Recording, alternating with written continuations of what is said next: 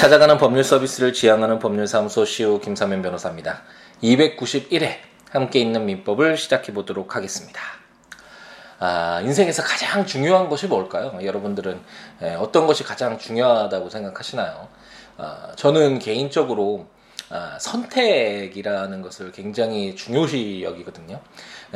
우리 주위에는 정말 많은 일들이 일어나잖아요. 개인적인 일도 있고 다른 사람과의 관계 속에서 일어나는 일도, 사회활동 속에서 일어나는 일들도 있고 여러 가지 수많은 일들이 우리 주위에서 일어나는데, 그 순간순간마다 본인이 어떤 생각을 가지고 그 생각에 따라서 어떤 선택을 하느냐에 따라서 자신의 삶이 정말 많이 달라지죠. 그리고 그 자신의 선택에 대해서 책임을 져야 되는 것이 결국 그 인생이라고 할 수 있고, 그렇기 때문에 그 선택을 잘 할 수 있기 위해서 우리가 공부를 하는 이유도 사실 그런 이유겠죠. 좀 더 나은 선택, 좀 더 나은 삶의 방향을 정하고 더 나은 삶을 살아가기 위해서 그런 어떤 능력들을 키우는, 그런 선택들을 할 수 있는 능력들을 키우는 것이 바로 공부라고 할 수 있을 텐데요. 어쨌든 그래도 항상 최선의 선택을 하지만 우리 인간은 항상 되돌아보고 아쉬워하고 후회하기도 하고, 그때 그 선택을 했으면 어땠을까,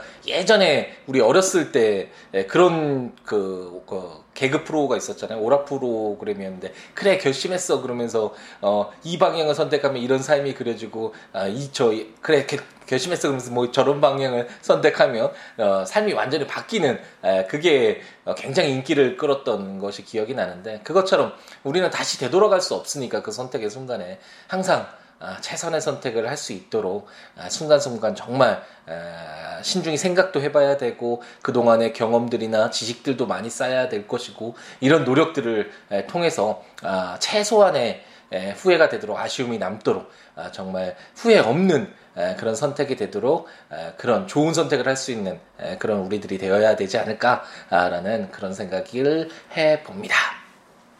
이제 2018년 3월 23일 금요일이 또 이제 다가왔죠. 일주일의 또 마지막, 평일 중에는 마지막 날이 왔는데, 이제 오늘 또 멋지게 열정적으로 채워야 되겠죠. 오늘 이제 특정 후견과 관련된 내용들을 공부를 할 텐데, 특정 후견이 6개의 조문이어서 처음에는 이제 3개씩 일반적으로 3개의 조문을 한 회에 읽곤 하니까 이틀에 걸쳐서 할까 하다가, 그 내용이 계속 반복된다라는 생각이 드시죠. 그렇게 크게 설명드릴 부분이 없고, 우리 한정후견에서도 공부를 했고 성년후견에서도 우리가 공부를 했지만, 그 성년후견에서 공부했던 내용들이 한정후견에서 이렇게 많이 반복되고 준용 규정을 통해서 거듭 되짚어진다라는 내용들을 우리가 확인을 했잖아요. 이 특정 후견도 마찬가지고, 특정 후견이 미성년 후견과 성년 후견, 한정 후견과 어떻게 다른지, 어떻게 다른 요건 하에서 특정 후견 개시 심판이 이제 생기는지, 그런 내용들만 어느 정도 정해지면 특정 후견과 관련된 후원을 하게 되는지와 관련된 그런 요건들만 어느 정도 이렇게 체크를 하면, 나머지 내용들은 거의 비슷하게 후견인이 선임이 되면 어쨌든 그 후견인이 그 피후견인을 위해서 최선을 다해서 재산도 관리하고 어쨌든 보호될 수 있도록 그런 역할을 해야 된다는 거 당연하잖아요. 그래서 후견인이 또 그 사무를 잘 하고 있는지를 후견 감독인을 통해서 만약 선임이 된다면 후견 사무를 잘 하고 있는지를 또 감시 감독을 하게 될 것이고, 그럼 특정 후견인이 결국은 후견인이니까 그 대리 활동을 할 수 있는 그 범위, 한정 후견인에서 그 성년 후견인에 비해서는 한정된, 좀 제한된 대리권을 갖게 되잖아요. 무조건 법정 대리인으로서 모든 법률 행위를 대리할 수 있는 것이 아니다라는 걸 배웠는데, 특정 후견도 당연히 더 그런 범위가 제한되겠죠. 아무래도 한정 후견에 비해서 특정 후견이 더, 피후견인이 후견이 필요한 그 범위가 줄어드는 것이니까 아무래도 그런 내용들이 또 담겨 있을 거고, 그럼 후견인이 이제 후견 임무를 종료했을 때 또 어떤 효과가 발생하는지와 관련된 내용도 우리가 이미 충분히 공부했던 그런 내용들이 반복된다라고 생각하시면 되겠습니다. 그래서 빠르게 6개의 조문을 읽고 특정 후견까지 마무리를 진 다음에, 이제 다음 주부터 후견 계약, 좀 새로운 내용이잖아요. 제가 여러 차례 이렇게 대략적인 설명을 드렸던 것 같은데, 후경 계약과 관련된 내용들을 공부를 하고, 아, 이제 부양과 관련된 몇 개의 조문을 읽고 드디어 친족편을 마무리 짓고 다음 주 정도에 마무리가 되겠네요. 아, 그리고 이제 좀 쉬었다가 저도 정말 3월 달까지 2018년 시작되면서 월요일부터 금요일까지 아침 시간에 여러분들을 찾아뵙겠다는 약속을 지키기 위해서 노력했고, 그래도 한 번도 빠짐없이 지금까지 잘 지켜온 것 같은데, 친족편을 마무리 짓고는 한 일주일이라도 좀 개인적인 충전의 시간을 갖고 이제 대장정에 함께 있는 민법을 통해서 민법을 1118개의 조문을 모두 읽어보겠다라는 이 방대한 여정을 이제 서서히 마무리 짓는 친족편을 이제 다시 시작하도록 하겠습니다.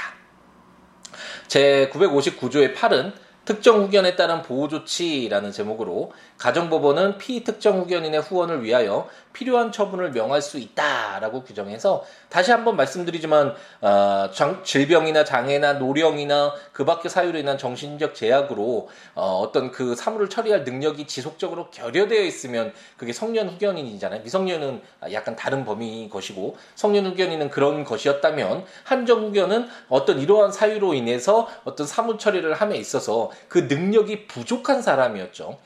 아예 없는 것과 부족한 건 많이 차이가 나잖아요. 이 그에 반해서 이 특정 후견의 경우에는 그 어떤 이러한 사유로 인해서 일시적인 후원 또는 특정한 사무에 관한 후원이 필요한 사람에 대해서 가정법원이 특정 후견의 심판을 할 수 있다라는 것을 우리가 공부를 했죠. 그렇기 때문에 그 요건들, 특정 후견이 이루어지는, 행해지는 그 요건들만 한번 체크해 보시면 되겠고, 가정법원이 이 피특정 후견인의 후원을 위해서 필요한 처분을 명할 수 있도록 이렇게 규정을 하고 있습니다. 제 959조의 9는 특정 후견인의 선임 등이라는 제목으로, 제1항 가정법원은 제 959조의 8에 따른 처분으로 피특정 후견인을 후원하거나 대리하기 위한 특정 후견인을 선임할 수 있다. 제2항 특정 후견인에 대하여는 제 930조 제2항 제3항 제 936조 제2항부터 제4항까지 제 937조 제 939조 및 제 940조를 준용한다라고 규정해서, 아까 그 959조의 8은 이런 피특정 후견인의 후원을 위해서 필요한 처분을 가정법원이 그 후견인 선임 외에 할 수 있다는 내용이고, 이제 959조의 9가 이제 특정 후견인을 선임을 해서 그 피특정 후견인을 후원하거나 대리하기 위한 이런 보호 조치를 취할 수 있다라고 규정을 하고, 어쨌든 일단 이렇게 특정 후견인이 선임이 됐다면 우리가 그 성년 후견에서 규정했던 내용들 있잖아요. 930조의 제2항 4항 936조 이런 내용들이 이제 준용된다라고 생각하시면 되겠고, 한번 궁금하신 분들은 다시금 되돌아가서 그 내용들 한번 다시 읽어보고, 특정 후견도 되돌아보면 다시 와서 읽어보면 도움이 되겠죠. 우리가 한정 후견에서도 한번 그러한 형태로 공부를 해봤습니다.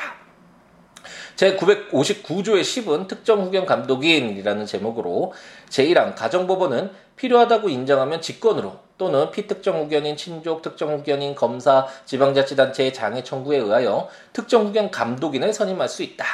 제2항 특정 후견 감독인에 대하여는 제681조, 제691조, 제692조, 제930조의 제2항 3항, 제936조 제3항, 제4항, 제937조, 제939조, 제940조, 제940조의 5, 제940조의 6, 제949조의 2, 제955조 및 제955조의 2를 준용한다 라고 규정을 해서, 뭐 우리가 이해할 수 있죠. 어쨌든 후견 감독인이 선임이 되면 특정 후견인의 경우에는 보다 좀 그 후견인의 역할이 축소되기는 하지만, 어쨌든 이 특정 후견과 관련돼서도 후견 사무가 제대로 이루어지는지 필요하다면 후견 감독인을 선임할 수 있고, 이 후견인 감독인이 선임이 되면 우리가 공부를 했던 후견 감독인과 관련된 내용도 공부를 했잖아요. 이런 내용들이 준용된다라고 가볍게 읽고 넘어가시면 되겠네요.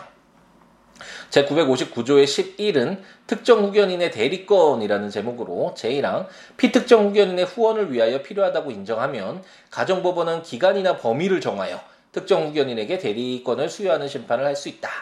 제2항 제1항의 경우 가정법원은 특정 후견인의 대리권 행사에 가정법원이나 특정 후견 감독인의 동의를 받도록 명할 수 있다 라고 규정을 해서, 우리가 성년 후견인은 그 지속적으로 그 능력이 결여되어 있기 때문에 없기 때문에 법정 대리인이 필요하잖아요. 그래서 법정 대리인이 후견인이 되어서 피후견인의 법률행위를 대리할 수 있지만 그 능력이 부족한 한정 후견인의 경우에는 가정법원이 대리권을 수여하는 심판을 할 수 있다라고 규정을 했었죠. 이 한정 후견인에 비해서도 그 어떤 후견이 필요한 그 범위가 축소되는 특정 후견인의 경우에도 당연히 그 무조건 대리권을 갖게 할 필요는 없겠죠. 그래서 특정 후견인에게 대리권을 수여하는 심판을 가정법원이 할 수 있고, 이때 특정 후견인의 대리권 행사에도 대리권을 주더라도 특정 후견 감독인의 동의를 받도록 이렇게 더 제한을 둘 수 있다라고 생각하고 넘어가시면 되겠네요. 제959조의 제12(2)는 특정 후견 사무라는 제목으로 특정 후견의 사무에 관하여는 제681조, 제922조, 920조 단서, 제947조, 제949조의 2, 제953조부터 제955조까지 및 제955조의 2를 준용한다라고 규정을 해서 이 후견인과 관련해 이제 특정 후견인이 이제 선임이 되면 681조는 위임과 관련된 규정이었고 920조부터 이렇게 되는 것은 이제 그 성년 후견과 관련된 내용이었잖아요. 어쨌든 그 어떤 후견 사무를 처리할 능력이 이제 생기면 뭐 선량한 관리자의 줄로서 재산을 관리하고 보존하고 제3자의 관계에 대해서 어떻게 되고 뭐 이런 내용도 우리가 계속 공부를 해왔죠. 이런 내용들도 어쨌든 그 선임이 되는 그 범위가 다를 뿐 후견인이 선임이 되면 후견 사무의 처리에 있어서는 이렇게 제대로 피해 후견인을 위해서 처리가 되어야 된다는 어떤 이런 임무 규정들은 그대로 준용이 된다라고 이해하시고 넘어가면 되겠습니다. 이제 특정 후견의 마지막이네요. 959조의 13은 특정 후견인의 임무의 종료 등이라는 제목으로 특정 후견인의 임무가 종료한 경우에 관하여는 제691조, 제692조 및 제957조 및 제958조를 준용한다라고 해서 이거 마찬가지죠. 우리 수없이 많이 읽었죠. 이제 어떤 사무가 종료되더라도 긴급하게 처리할 필요가 있거나 아니면 그 뭐 돈을 주고받은 것이 있거나 비용을 썼다면 그 계산 부분이나 이런 내용들을 제3자에게 통지해줘서 더 이상 그런 뭐 대리권이 없는데도 대리 행위를 하는 그런 폐단이 없도록 이렇게 규정하고 있는 내용도 많이 공부를 했었죠. 특정 후견인의 경우에도 그런 임무가 종료가 됐을 땐 이런 내용들이 그대로 준용이 된다라고 이해하시면 되겠습니다. 조문들 한번 준용 규정들도 많으니까 한번 찾아보시면서 들으시면 좋으니까 국가법령정보센터 또는 제가 전자책으로 발간한 함께 있는 민법 또는 제 블로그 siuro.com, siuro.net, siwolaw.com.net